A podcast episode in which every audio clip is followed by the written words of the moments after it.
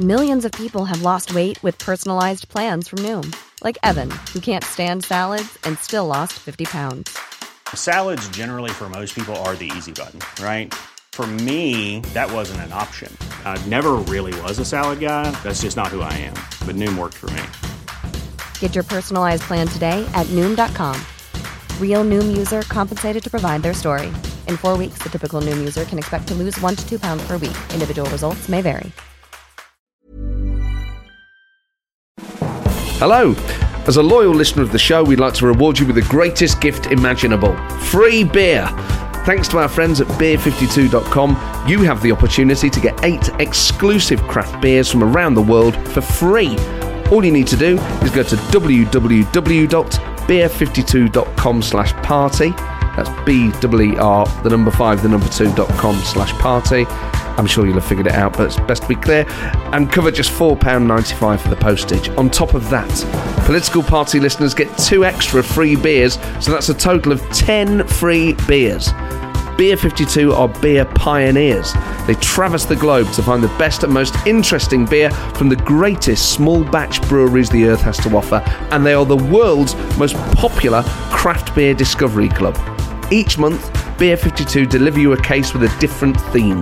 Previous themes have included Germany, Korea, Norway, South Africa, California, Finland, and many more, but they haven't forgotten their roots. As an independent UK company, Beer 52 are also passionate about the UK craft beer scene.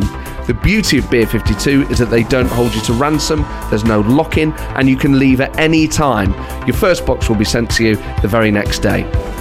As well as the best, most interesting beer money can buy, your case also includes the award winning craft beer magazine Ferment, which explains the theme of the box and the individual beers. Plus, you also receive a tasty snack just to top it all off. The box I got has been a godsend to me these last couple of weeks.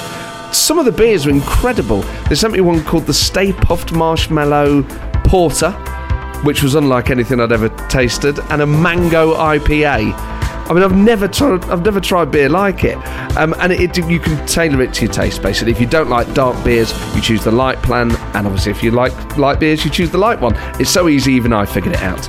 Just go to www.beer52.com/party to get your first case of eight beers for free, and don't forget, political party customers get an extra two unmissable beers for free. That's beer52.com/party.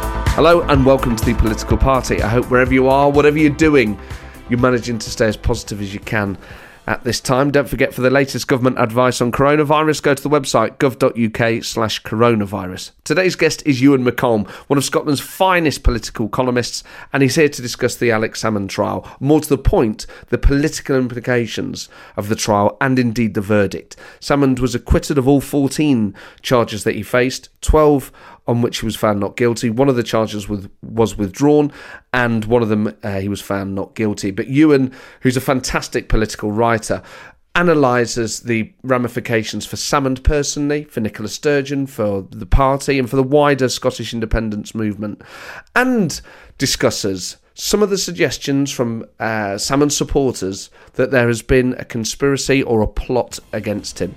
Uh, I began by asking Euan whether he thought that the trial and the verdict was the end of the matter. No, man, it's very far from the from the end of the matter. Um, Alex Salmond, when he was acquitted, came out of the High Court in Edinburgh and made it clear that, as far as he's concerned, uh, there's unfinished business here. So there's a it's a it's a really unusual situation. A trial like this, you would expect, um, regardless of the result, that those involved would just you know get on with their lives, try to put this behind them. Um, but Alex Salmond is uh, adamant that he's been the victim of a, a monstrous conspiracy, and uh, and that he must uh, and they must have his day. Um, and he's and he's got a lot of supporters. Alex Salmond's a he's a funny character. He is really divisive, sort of divisive, uh, sort of Farage like level of divisiveness. Yes. People either love or really dislike him. And uh, so he's got a lot of people out there in Scotland, a lot of uh, Scottish nationalists, independence, pro independence campaigners who see him as the great hero of their movement. And uh, a lot of those people are now rallying behind him. And it's become thoroughly unpleasant. So on social media, we have people uh, talking about the need to identify the complainers in the case. What? And yeah, it's absolutely outrageous. These are these women who, you know, quite rightly um, are anonymous and will remain, remain anonymous uh, and should remain anonymous. You have uh, people now saying, "Well, this can't go on." Uh, people alleging that there's a conspiracy and they must be identified. Uh, right. Let's, let's just to- deal with some of these things in turn. Firstly, right. firstly on the conspiracy theory, what? Mhm. Who is involved in the conspiracy? Who does Salmond? Right. Who do his allies think? Well, is- let's is start with why. Let's well, let's start with why there has to be a conspiracy. Because so the conspiracy starts with the notion that Alex Salmond had to be brought down. Now, this is Alex Salmond who lost his seat in 2017 to the Conservative Party. Alex Salmond, who subsequently uh, went into the employ of RT, formerly Russia Today, the Kremlin's propaganda channel. Alex Salmond has been had been brought down first by the Conservatives and then by his own decision to hook up with RT. Yeah. But anyway, uh, but apparently uh, Alex Salmond is uh, such a significant figure that his career had to be ended. Now, okay, let's say there's a conspiracy to bring the who would be behind that conspiracy? Well, you would think if Alex Salmond was such a an important figure to the independence movement, the conspiracy then must involve the British state, the British establishment, and all these kind of spectres. But it doesn't, uh, because uh, as far as Salmond's acolytes are concerned, this is a conspiracy of people who were formerly close to Alex Salmond. So people who are close to Nicola Sturgeon, the present First Minister, Mr. Salmond's successor as SNP leader.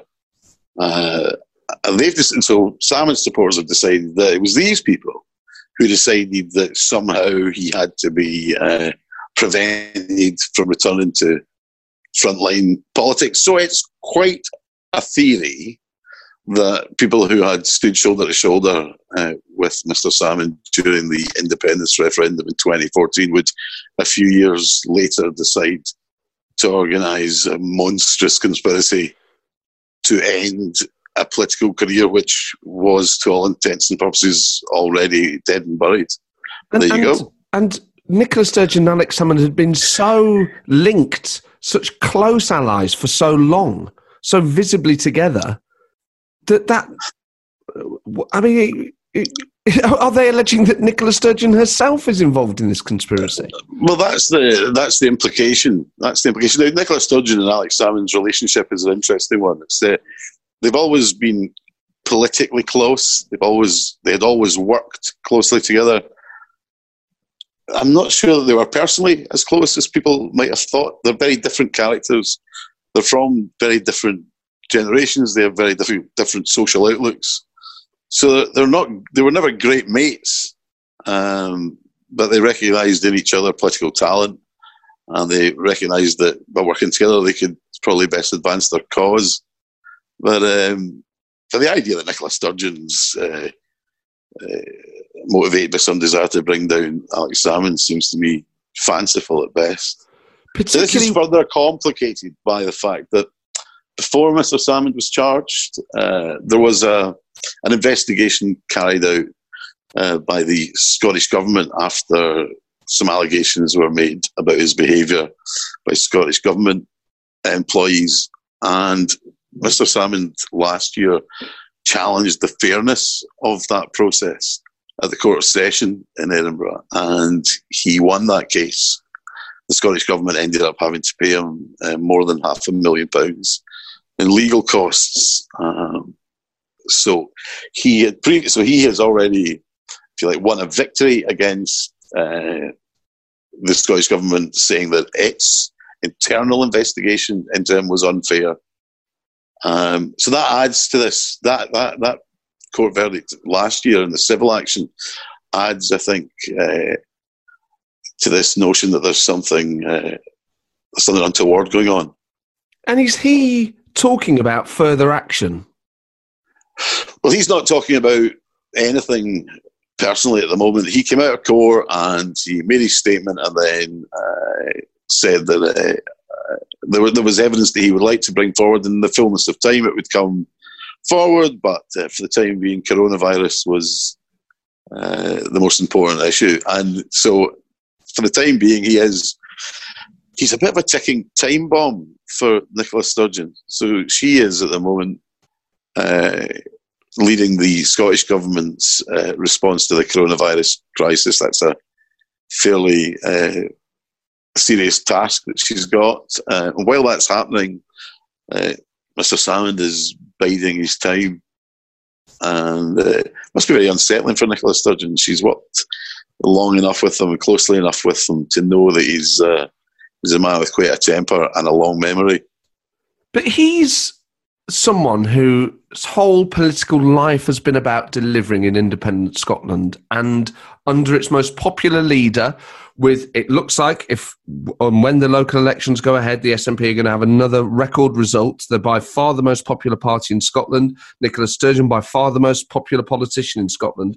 At this point of maximum opportunity he's prepared to engage upon a course that potentially threatens not just the people that he thinks are conspiring or have conspired against him, but the whole cause that he spent his whole life campaigning for.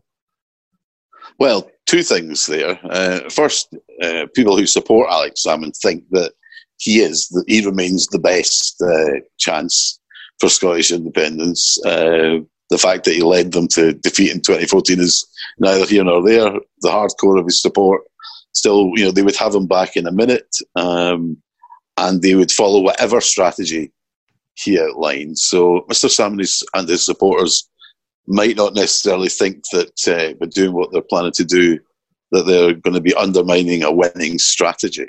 Uh, the, uh, Just on that, how many, how much of a proportion of, say, the Yes movement of, of Yes, you know, the supporters are, are of that mind?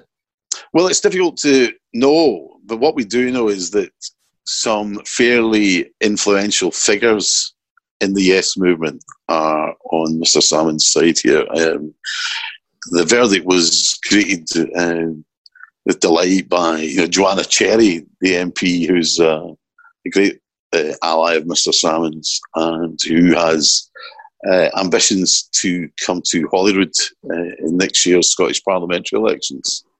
Um, and is seen by some as a potential challenger to Nicola Sturgeon for the party leadership in the future. So you've got figures like Joanna Cherry, you've got Kenny MacAskill, who was formerly uh, Justice Secretary in the Scottish Government, and is now a Westminster MP again. He's on Salmond's side. So you've got these figures.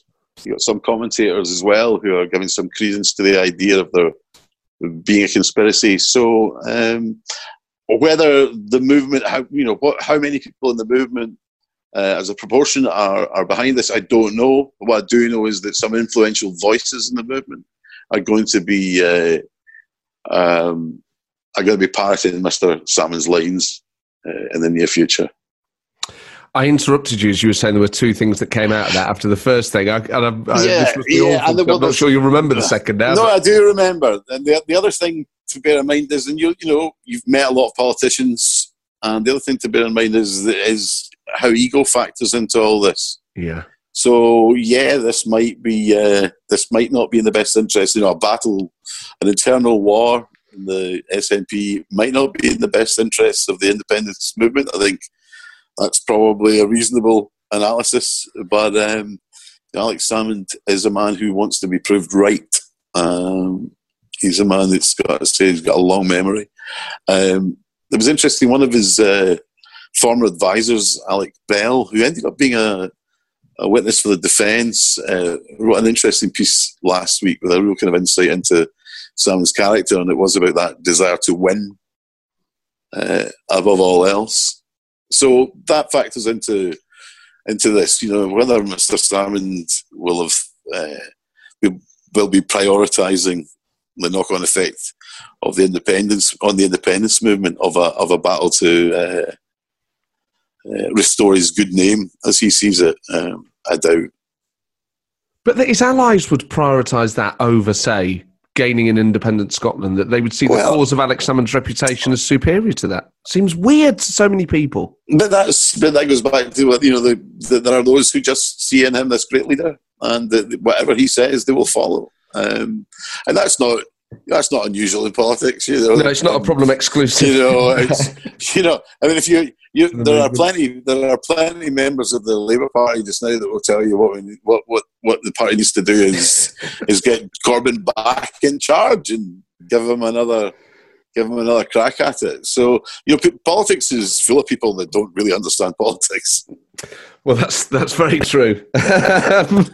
um, there was something else you said near the start that, that really the most troubling thing you said was about the tone becoming ugly around trying to identify the people who'd accused Sam. Yeah, there's a really so you know for, so Salmond's uh, Salmond's defence uh, was a, was a mixture of these were um, incidents which were blown out of proportion, uh, which weren't how they were being characterised, and uh, some other fabrications uh, for uh, for political reasons, and that wasn't really a line that was developed much in court, but that's obviously what um, we think Mr. Salmond is talking about when he talks about evidence that he, he wants to bring forward uh, in the future. So you've got a situation now where people are, some Salmond supporters are, are buying into this idea of a, of a conspiracy. Um,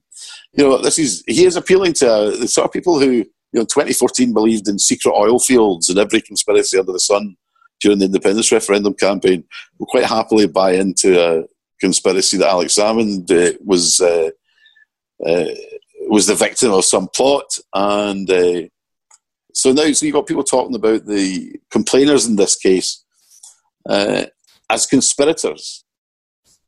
But are these So are these are these, women are being characterised. These women are being characterised as as conspirators uh, on social media, and uh, and some bloggers are sailing really close to the wind, uh, making it clear that they know the identities of uh, of these women, uh, and suggesting that it's in the interest of justice that everyone should know their identities. Uh, so these are the, the, these aren't just sort of anonymous trolls. There, there are people who are prominent and who have platforms that are spreading this stuff. No, absolutely, absolutely. There are you know there are bloggers I mean, particularly keen to amplify their views, but uh, they're out there if you want to look. Uh, but you don't know there are people who are uh, who are peddling this narrative of a of a monstrous conspiracy, and that means that you know the complainers must be conspirators. They must have they must be plotters. Therefore, why should they enjoy the protection of anonymity? I mean, I think there's this is not going to. If anyone, don't get me wrong, this is this isn't for a minute to suggest that these women will be legally identified by anyone. Anyone who identifies these women can expect to uh, be in serious trouble with the police and the Crown Office. but f- for those women that are reading this stuff, they will be scared that they're going to be identified. It's awful. It's awful. It's it's really awful. This grinding, this day in day out. Um, this really uh, some really disgusting uh, comments about these women. But it's not, and it's not just it's not just these women. It's uh, any woman who's uh, uh, you might be thinking about speaking up about something that's happened to her. Will be looking at this and thinking, "Good God." and there's You know, the blowback in this is unbearable. and in terms of the atmosphere, then are, are people standing up to this nonsense, and and and are, are people within the SNP challenging these narratives? You know, one or two. I saw Stuart McDonald, MP, um, who's a, of bright young man, uh, had said something about it. Uh, and I saw that uh, Susan Aitken, who's the SNP leader of Glasgow City Council, had made a point of tweeting support and encouraging donations to Rape Crisis Scotland. Uh, a real stomach churning uh, moment last week was when uh, when it was announced uh, that Rape Crisis Scotland was to get some extra funding from the Scottish government, um, and that's because uh, you know uh, the increased workload caused by uh, vulnerable women being locked down with abusive partners and Yeah. and all the kind of knock-on effect of this. But anyway, the sort of response from a lot of Salmond supporters was that Rape Crisis Scotland was being rewarded for its role uh, in commenting about the about the, the impact of the Salmond case. So it's really that was a real stomach churning one. You have people who were uh, peddling this uh, this lie that Rape Crisis Scotland was being rewarded for its part in this conspiracy. I mean, the, the damage this, the damage this does not just to the the individuals who had the courage to come forward, but as you say, to anyone else who might come forward in, in other cases, but just the damage as well to the tone of public debate in, in, in Scotland and, and, and to the also to, to the to the, there's a reputational risk here, surely to the party. You would think you would think. At the moment, the the SNP is is fortunate at the moment in Scotland in that uh, the country remains broadly divided on the constitutional question. Uh, it's until coronavirus came along, it's pretty much all we were talking about and all we had been talking about for years. And so, no matter what goes, uh, no matter what maybe goes wrong under the leadership of the SNP, they remain the only major pro independence party. And so they can make a lot of mistakes before they lose votes. I think we've seen that in recent years. They've had a, you know, the record on education, the record on the NHS. These have been real big problem areas where they failed to meet promises uh, time and again, and it's had no impact whatsoever on their uh, on their electoral success. You know, they remain the the choice, the first preference for uh, just under half of Scots. So uh, I'm not sure how serious that reputational damage will be. Um, they may lose some votes, but I wouldn't expect the SNP not to win next year's Holyrood election. So it might perhaps damage the, the fate of uh, any independence referendum, but but it might not damage the party. Yeah, in a, in a way that I mean, prevents them being the government of Scotland. Well, that's right. Um, you know, coronavirus has kind of got in the way of the referendum plans anyway. You know, Nicola Sturgeon until this until coronavirus came along, Nicola Sturgeon had been playing this kind of maybe's aye, maybe's no uh, game on a second independence referendum, and that was really about kind of keeping her uh, supporters on side because she doesn't actually have the authority to to hold a referendum. The power to grant that remains with Westminster. So she was kind of playing this game of you know, dangling the prospect of a referendum. Uh, but that's all over and done with now, and who knows for how long. You know, I was speaking to uh, contacts of mine in the SNP at the weekend, and I'm kind of saying to them, you know, do you reckon you might have a, another go next year? And they're kind of, mm, probably not, actually. You know, at the moment, uh, everyone's minds are concentrated, or the serious people's minds are concentrated on you know, getting through this and the longer term uh, implications of this uh, of this crisis. And, and Salmond will wait surely until this crisis has passed because he will want to inflict maximum damage on the people that he thinks have conspired or that he's claiming have conspired against him. Absolutely. Why wouldn't he? Why, why would he step forward now and be drowned out? Uh, well, still, a friend of mine made the point last week, though, that uh, news is interesting because it's new, and uh, the longer Alex Salmond waits, the less impact what he says may have. Uh, so, yeah, he's got something. Uh, he's got something lined up, but you know, maybe maybe by the time he comes round to to talking about it, um, we'll have other things on our plates, other things to think about. He, he, as you said earlier, alluded on the steps of the court afterwards to, to other evidence that he said would would some you know would would see the light one day, or, or words to that effect. What's he talking yeah. about? Well, this is this idea. This is all about this idea of uh, you know witnesses, complainers. Uh, sorry, you know, working in concert. I think the idea is that there's these these women were in contact with each other, or some of them were, and there's something untoward there uh, and he wants to talk about uh,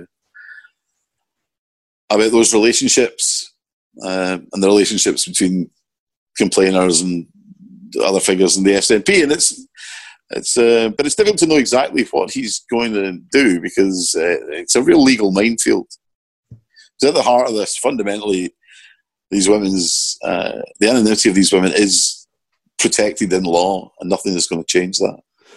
There's another twist to this, which is his QC Gordon Jackson, who's a former Labour politician, was uh, just incredibly talking on a ScotRail train from Glasgow to Edinburgh, openly yeah. on a phone, out loud. I mean, the judgment of some of these individuals is really astounding. It's and he remarkable. says that he says that Salmond was inappropriate, an arsehole, a bully, stupid, an objectionable bully to work with. He then goes on to say about one of the uh, complainers that all we need to do is put a smell on her. I mean, f- quite apart from the things he said, let's just deal with Gordon Jackson's political judgment to just be talking loudly on a train about this stuff.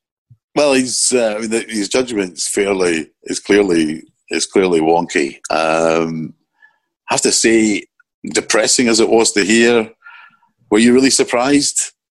I mean, of hmm. course, that's what happens. That's what happens in these cases. You know, this is this is one of the bleak. This is one of the reasons that one of the many reasons that so many people don't don't make complaints because it's all about their their characters being tarnished. Someone putting a smell on them, as he said. So it was really grim. It wasn't entirely surprising that that's how a defence QC might be thinking. Uh, Gordon Jackson is the is the dean of the faculty of advocates, so he's referred himself to the Scottish Law Complaints Commission uh, for investigation. What it will then do is, if it believes that there is something worth investigation, we'll pass that on to the faculty of advocates, of which Gordon Jackson is dean. you know what? I I don't want to sound like a conspiracy theorist, um, but anyway, there's the kind of cozy little that. So that's how that's going. My God, that's going to that, that's how that's going to play out. Um, as well as perhaps Gordon his... Jackson was uh, Gordon Jackson's a funny character. Gordon Jackson's a, was a was a Labour MSP, and he yeah. lost his seat to Nicola Sturgeon. Um, he was the Labour MSP for Govan. Um, I remember, in, uh, he was expected to lose his seat to her in 2004. Actually, he went on holiday during the campaign and still either. And I remember speaking to him shortly afterwards, and he, he asked me what he had to do to lose Govan. So, um, well, he, he soon was, found uh, out. He's an old spar- well, he did, he did, but he was an old sparring partner of Nicola Sturgeon's, old political sparring partner. And uh, just in terms of his comments on the train, he said these things about Salmond. He's um, said he needs to put a smell on um, one of the complainers. He also apparently, uh, according to, to, the video that circulated on social media, identifies two of the complainers by yeah. name. I mean, does uh, that? Which is a. What well, are the legal implications for that? Well, I'm not sure that there are any. It would appear that uh, actually the court order is about publication. So okay, so what broadcasting restriction? Well, but that's he's not broadcast it I mean, unless that would be. I think the argument is, I understand that people have spoken to the Crown Office about this, but the position is that uh, discussing the names is not the same as publishing them, uh, and that would seem probably to be right. If the if the if the reporting restrictions are specifically about publication of these names, which would be in print or online then I don't think, although it's, I think, you know, perhaps his professional body might have a, a view about the professionalism of that. I don't think it's an illegal act. So this, that in itself it, I don't think that offer. I don't think that constitutes a contempt. It's contemptible behaviour, but I don't think it's. Uh, I don't think Gordon Jackson's going to have a specific legal problem on naming these women on the train because he didn't, as I say, he didn't publish them and the reporting restriction is quite specific on that. That doesn't take away from the fact that it's an appalling thing to do, uh, and any of the women involved and any women thinking about uh, speaking up uh, about their own experiences, you know, looking at that must be, must be horrified. For those... Well, we are, but it's, it's, anyone must be horrified. I mean, you'd have to be, there have to be something really wrong with you if you weren't horrified uh, at what Gordon Jackson said on that train. Yes, uh, uh, but also horrified at reading the accounts that uh, that these women gave to the court, which are just stomach churning. And for those that worked with him, that were part of the cause. I mean, it must just be the courage it took to come forward, particularly when it's someone who's on your own side, really shouldn't be underestimated. Uh, absolutely, absolutely, and you know what I think what these what these women feared is what has happened.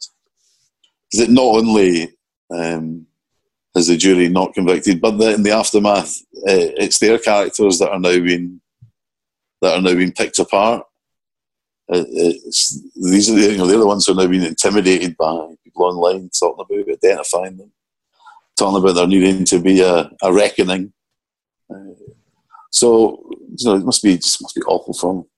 I mean, some of the language, uh, uh, Joanna Cherry has said um, there are serious question marks about how these complaints were handled by the SNP. There should be an independent, uh, an independent inquiry into how the SNP dealt with these allegations and an inquiry into our internal complaints procedure with which many members have expressed significant dissatisfaction.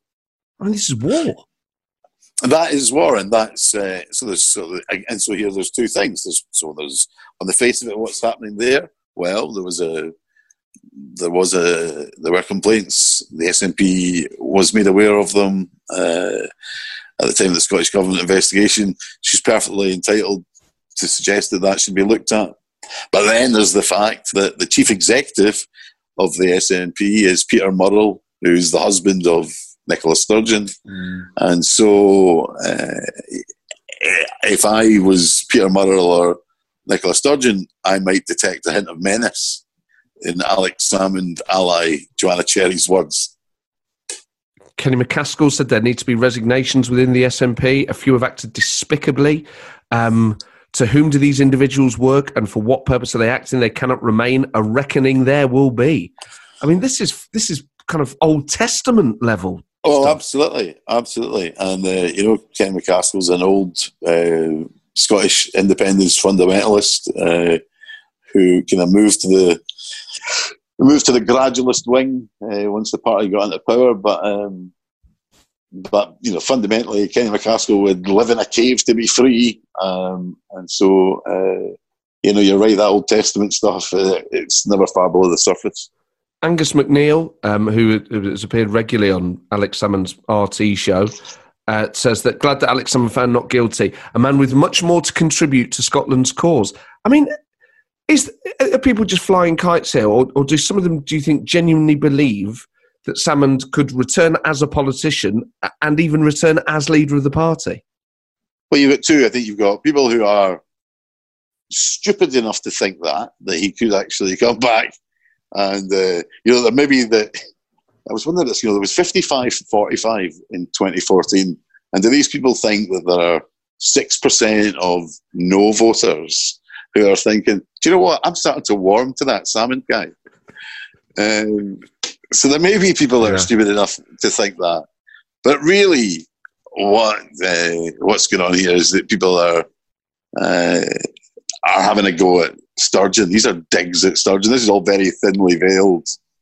You know that you know who's Kenny MacAskill? Kenny MacAskill doesn't name anyone, but who's he referring to? Who's organising this? All sort of the implication is that uh, you know some people in authority must be involved. Kenny MacAskill wouldn't be asking for a a, a purge of nobodies, uh, a clear out of nobodies. So.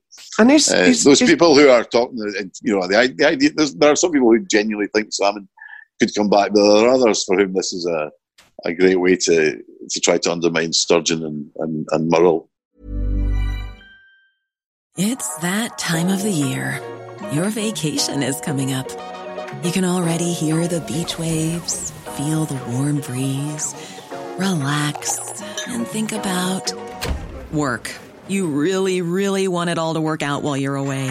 Monday.com gives you and the team that peace of mind. When all work is on one platform and everyone's in sync, things just flow wherever you are.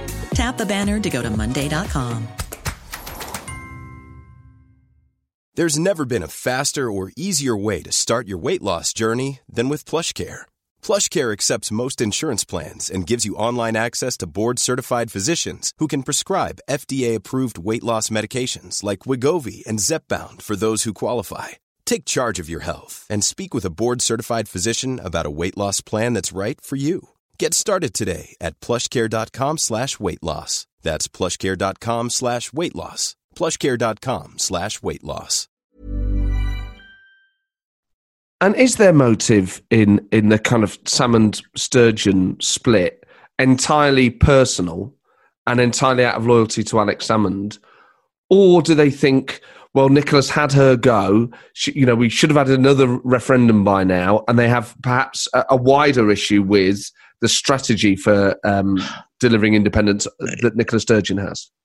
Yeah, there's a real, there is a split. You know, the SNP is an interesting. SNP. I've been, um, I've been writing about politics for more than quarter of a century now, and the SNP. One thing you could always be sure of with the SNP was that it would at any one time be hopelessly split. Uh, it was it, it, throughout the nineties. There was a, there was the the gradualists and the fundamentalists, and the yeah. fundamentalists were all interfaces with Wood. You know, um, they they'll never take our freedom, uh, and that was their thing. It was a real Braveheart kind of fantasy. And you would go to SNP party conferences, and it would be odd little men with co-op bags full of homemade tablet for the raffle, and uh, and they would have their saltire hats and their saltire bow ties on, and they were kind of eccentric characters. And then you'd have the gradualists who were the sort of the the SNP's kind of third way people. They're yeah. centrist, uh, steady, easy as you, as you go. And that was Salmond and people who got behind him. And uh, when Salmond came back into power, and uh, into the leadership of the SNP in 2004, all of a sudden, all of the fundamentalists got in line. It was the most remarkable thing. He came back and he stamped his authority in the party in a way that he had been unable to during his first spell as leader, and that few leaders, beyond maybe Blair in his heyday, uh, are able to do. Uh, and so the SNP, uh, having been one of the most hopelessly split parties in British politics for decades, in 2004 suddenly became incredibly united you know, dissent just became so rare. Uh, uh, the, all of the candidates sort of signed a loyalty pledge so that they wouldn't speak out or criticize anything, criticize yeah. any opponent, uh, any colleagues, any policy. So you suddenly had this really disciplined, tight unit, and uh, but that's no longer there. You know, so uh, Sturgeon took over in 2014, and at that point there would be generally there was a you know there was a consensus in the party that it was her time, but there were others who thought, well, but I wouldn't mind a go too. You know, um, there were others at that time that thought they were maybe ready um, or weren't far off it. Well, that's and it. So it They're the not immune to the other pressures that other political parties have. No, no, this is you've got a lot of ambitious people. She's been first minister, leader of the party, and first minister now for six years. Of course, there are going to be people who think that she's got it wrong, people that think she's missed opportunities, or people that think she should have tried to call another referendum in 2016. She should have done it. You know, every year, they, there have been people uh, demanding that she call this referendum, even though the polls keep telling them that to do so would be a mistake. So, yeah, there are people who just think it's uh, the Sturgeon project's had its day. On the on the loyalty of, of the party, for a while, it was kind of transfixing how unified and how um, how impressive that was in a way. I mean, it, it, it, was kind of weird that a party wasn't accepting that it had wings or any dissent. But for a while, it really worked for them, and arguably, it kind of still is holding to an extent. Do you think actually political parties, in terms of how they manage dissent and the different wings, need to allow some valves because otherwise those things build and build and build, and then uh, perhaps over an issue like this, perhaps over something else. Once that discipline is broken, you then get this sort of pitch invasion where all these years of pent up um, frustration at not being able to criticise anything open these floodgates. Well, possibly, and we'll find out soon enough whether that's what's the mistake that that the SNP has made. We'll find out um, in the weeks or the months ahead uh, when this row starts to rumble up to the surface again, and we and things get bloodier. Um, honestly, don't you think most most politicians we know would would take you know super tight discipline over anything else? Absolutely. They? You know, and they would and they would worry about the risks. You know, second.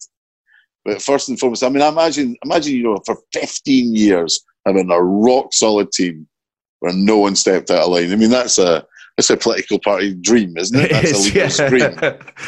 You know, and to do that and to, uh, under in a democracy, well, that's that's quite a trick. You know, do that in a dictatorship, yeah, we can all do that. You know, but uh, to do that in democracy is pretty impressive. So, uh, but you know, 15 years 16 years of, of discipline is pretty good going. If that's starting to fracture, then you know that's hardly that's hardly surprising. That's the tides, isn't it? That's the tides of politics ebbing and flowing.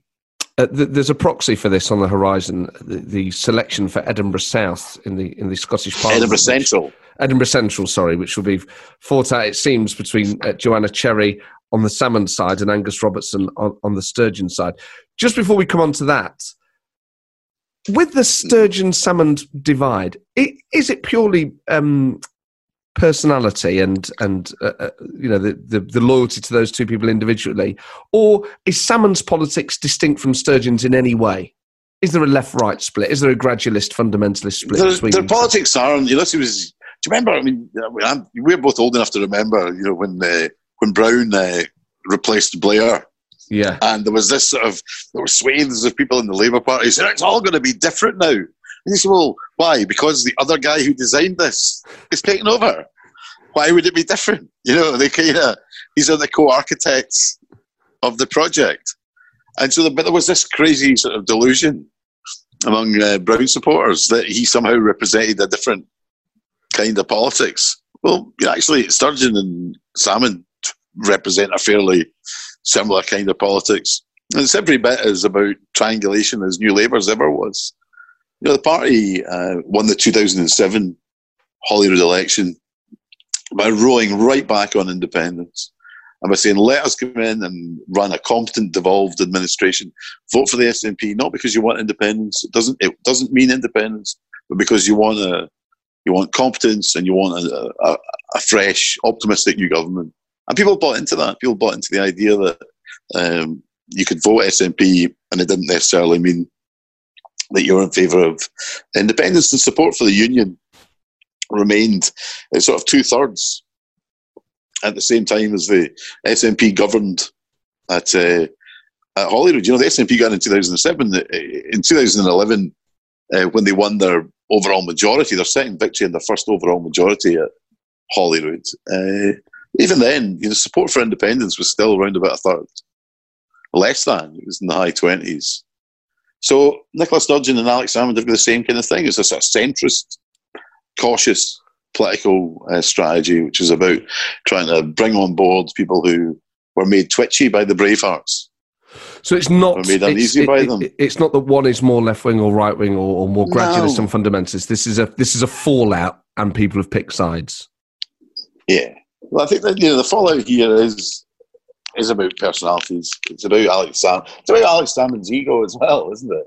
And it's about uh, people who believe that you know Alex Salmond is the uh, is the great hero of the independence movement and still has much to give it. Uh, aligned with some people who think that Nicola Sturgeon's uh, you know had her had her kick of the ball and it's someone else's turn. So this kind of a combination of factors and these this alliance of, of people driven by different things is going to make life really difficult for the first minister. So the the Edinburgh Central uh, uh, yes. contest between Joanna Cherry, who is uh, loyal to Salmond, and Angus Robertson, who is loyal to Nicola Sturgeon, two hugely impressive political figures, two very capable, uh, big beasts slugging it out for Edinburgh Central.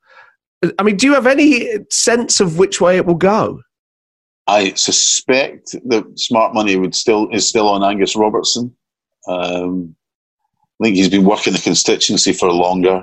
Um, it's uh, the constituency is currently held by um, Ruth Davidson, uh, the Scottish Conservative, well, the former Scottish Conservative leader, uh, and she's a very slender majority there, and it's eminently winnable for the SNP but it's a small C Conservative constituency, uh, and I think that uh, temperamentally, Angus Robertson uh, might be a more appealing candidate for the the electorate in Edinburgh Central, and I, so I think that's the way uh, anyone who has any influence in the SNP sees it at the moment. Uh, and how much of a bellwether for wider SNP opinion would be uh, the Edinburgh Central uh, SNP local party? Would that represent perhaps uh, uh, the wider view of, of the party across? No, I think it would rec- it would represent a fairly cautious, sort of, as I say, like small C conservative, or certainly a, a party that understands a constituency party that understands that actually there is there exists such a thing as Middle Scotland. Yes. uh, you know, we kind of we kind of odd notion up here sometimes that Middle England is something kind of unique. Um, we have exactly the same. We have exactly the same demographic here, and so I suspect that Angus Robertson would be uh, a more appealing candidate. You know, Joanna Cherry's a um, quite a firebrand character, um, and she divides opinion in the SNP. There are people who um, there are people who she's got great supporters. I'm reminded of a conversation I had uh, years ago with the late Margo MacDonald, who was uh, a great kind of uh, SNP, a towering figure in the SNP. Eventually, um, uh, fell out with the party and became an independent MSP. And she was a marvelous woman, a sort of grand dame of Scottish politics. I had lunch with her one day, and we talked about uh, the fact that Alex Salmond was really adored by some people, and we came to the conclusion that he was adored by people who'd never had the misfortune of meeting him. and I think there's a bit about that. I think there's a bit of that. Some people think there's a little of that in Joanna Cherry, where she can just quite, uh, you know, she knows how to cause a stir, and she knows how to, um, you know, make a political argument for sure. But I think that uh, in terms of party members, people who work alongside her, she's she divides opinion.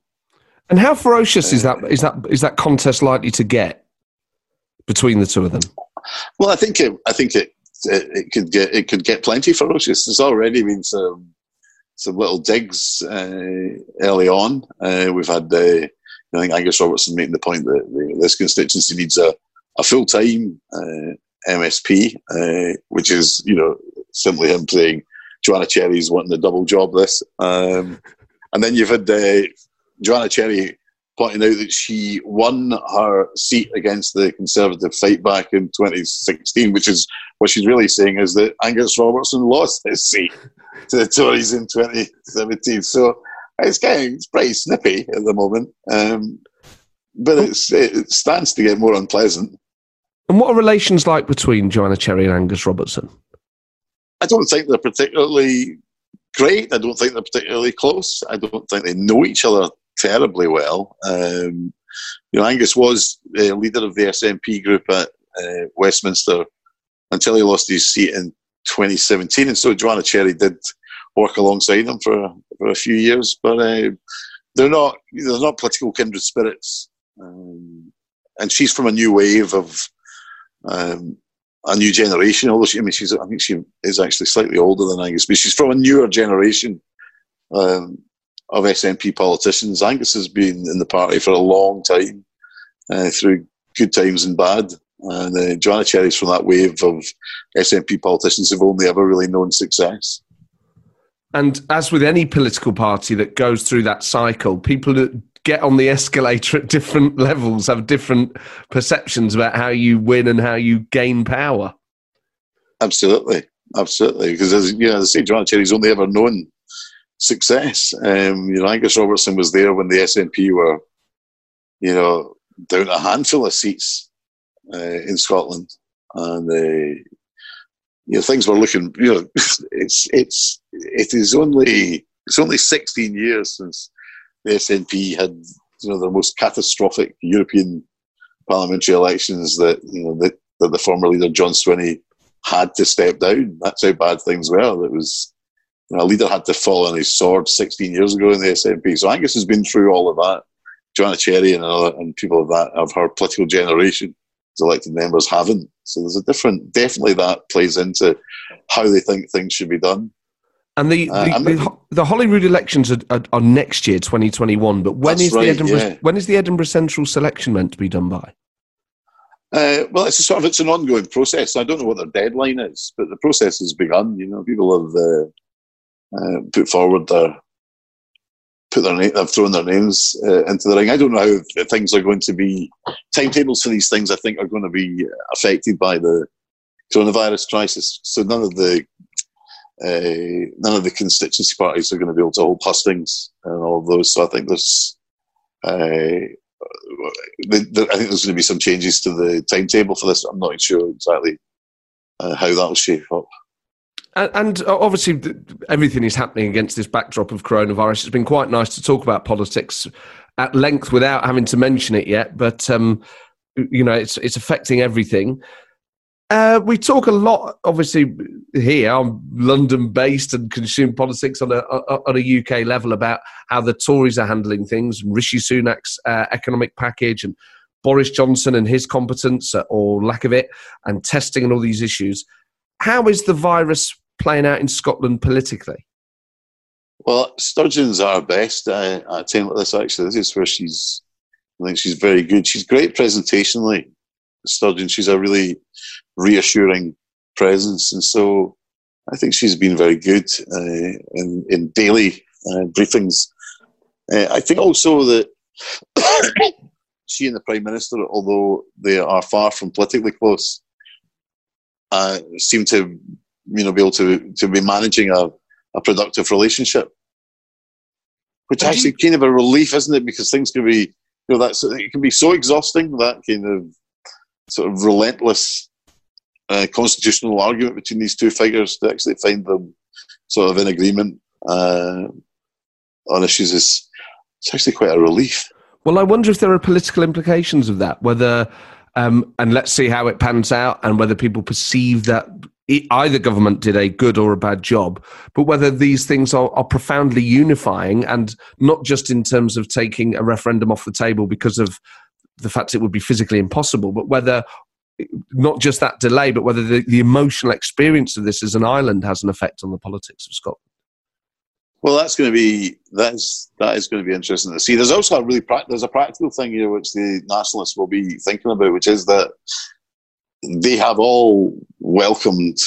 You know, there are, and there are issues about you know there being some gaps, but they've all welcomed uh, Rishi Sunak's uh, announcements thus far. Mm. Um, and you know, it's I speak to a friend of mine, an SNP uh, politician last week, uh, kind of gently chiding over this. How are you gonna, you know, how are you gonna come back against this? And he just kind of had to say, "Look, you know, hands up. This is proper. This is really significant stuff. You know, these are these are these measures are are really significant. They are going to change. And so, and you've got people who, you know, like that, who gets up in the morning wants to know how he can attack and it's his, his duty and responsibility to attack a Conservative government, saying, I hold my hands up, what the Chancellor's done here is, is genuinely significant. And that's got its own implications for the SNP and for the you know, constitutional question at the end of this. People say, well, would we have been protected? You know, would we have avoided the worst of it? In the early days, you know, the, the early days of a of an independent Scotland, if something like this had happened in the early days of an independent Scotland when the uh, and even the SNP admits that uh, uh, the deficit would rise considerably, then the long term implications would be even more catastrophic. So, um, who knows how that's going to how it's going to impact that argument. What about what about the be... fortunes of the Tory party specifically? Do do you think it will? You know, Scotland's always been seen as kind of well, I guess maybe the most anti-Tory part of the UK as a nation, um, whether that's necessarily historically true or not, but but certainly in recent years, and that's something that the SNP themselves are quite keen to kind of sell as a positive. But do you think, and this is true obviously in all corners of the UK, that people might reappraise their their view of the Tory party as a, as a as a as the nasty party or as a heartless party that doesn't care about normal people? Is this going to see perhaps a fundamental change in the relationship between the voters of Scotland and their perceptions about the Tory party? I'm not sure that there's much more for the Tories, much more ground for the Tories to make up. I think it's more, I think what you are more likely to have is people having a rethinking Scotland's place in the UK and the, and the value of that. I think the Tory party under Ruth Davidson had a pretty remarkable kind of resurgence in Scotland in the last few years. Um, And a lot of that, you know, we put down to the fact that Ruth Davidson was a you charismatic uh, leader, a good campaigner. She represented something a bit fresh and different for the Conservatives. But, you know, no one uh, in the Tory party should be kidding themselves that another part of that is, was the fact that they just were the smartest when it came to arguing in favour of the union. They kind of took hold of that message where Labour should have. Uh, and so the Conservatives in Scotland became the uh, the home for the most 55. the most committed. Well, yeah, certainly the most committed of no voters. Not not necessarily the 55, uh, or they would be uh, in government now, but in Scotland. But uh, yeah, but you know, the, but they but they have over they, they've overtaken the Labour Party in terms of in terms of popularity. But I sort of think they maybe in terms of electoral success of the Conservatives, you, they're probably round about their sort of ceiling at the Scottish Parliament. But what this so whether this I, I, would be surprised if this suddenly uh, increased uh, pro-Tory sentiment. But there's certainly a I think there's a there's an opportunity for unionist politicians to make the case that you know the Treasury intervention was something that uh, that Scotland benefited from and that wouldn't have been and that the country wouldn't have benefited from had it been newly independent. What then of the individuals? People say, "Oh, you know, Boris is kryptonite in Scotland. People can't stand him up there." It, it, are people warming to him throughout this crisis, or um, if not, who are the people that are cutting through, perhaps at north of the border? Well, I think you know, among the people I speak to, Sunak, and it's an interesting one. You know, the kind of so Rishi Sunak when he made his first uh, when he made his first statement. Uh, I a number of people I spoke to and who, who uh, from Labour and the SNP who thought, you know, who were saying, well, look, this is really significant. This is a, you know, fair play to him. We've got to support this. And, yeah. You know, they were really, they were really taken aback by it. Uh, and then quickly they started to say, thank God we've got Rishi Sunak to protect us from Boris Johnson. And I said, well, can I just, can I just, can, I, can we just, if you just hold on a minute, guys.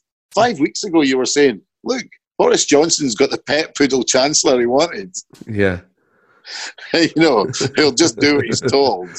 And now this guy is saving. So that's going to have quite an interesting. I thought that was quite an interesting uh, example of you know kind of uh, illustration of how people view Johnson. You're like, if you dislike him, you're going to dislike him. You're really going to put some effort into it.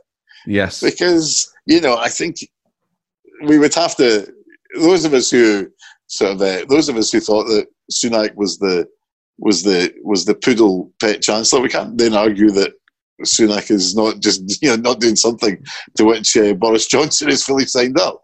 so yes, and that would at a time like this that would be true of any chancellor and prime minister. Absolutely, yeah. The idea Boris Johnson didn't know or didn't agree with exactly, the package. Exactly, exactly. It's not, yeah. but it's just it's, you know, confirmation. It's but we're so desperate, you know, desperate for our for our bias to be confirmed. So that oh, can that be the only, the only, exactly. So uh, the only, so. But anyway, yeah, uh, Rishi Sunak is the one that uh, people are uh, uh, people seem to be reacting well to. I have to say that um, you know among Sturgeon's opponents, I'm speaking to people who just think that she's doing a pretty good job yes. presentationally. Um, that they're they're impressed. There was a you know Anas Sarwar, who's a Labour MSP, yeah. the former deputy leader of Scottish Labour, uh, was formerly a Labour MP.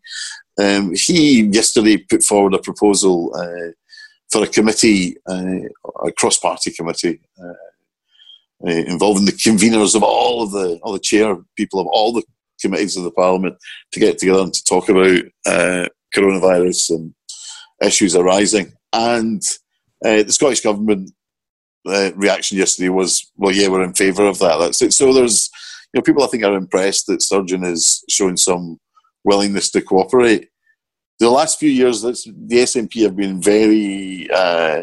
SNP's always in a bit of a bunker mentality. When they were outsiders, they always felt that they were real kind of them and us, and uh, and when they became the establishment, then they, they dug in hard uh, and and didn't let their opponents close. So it's quite interesting to see the SNP sort of thawing a little on that and seeing the benefit of. I mean, of course, there's there are two there are two benefits of working with your opponents. There's the the righteous and honourable one, which is that you uh, you you you have the advantage of the expertise of others that you can deal with in good faith. And then there's the politically useful one of uh, tying your opponents to whichever strategy you're following. Yes. So that when uh, so that when things go catastrophically wrong, you can say, "Well, yeah, we were all in it together, weren't we?" Guys? Yeah, it was all your idea, So- and that's so well. yeah, exactly. You know. Should never have listened to you in the first uh, place. Um, Euan, always a pleasure. Thank you so much for, for Well, coming on. for having me.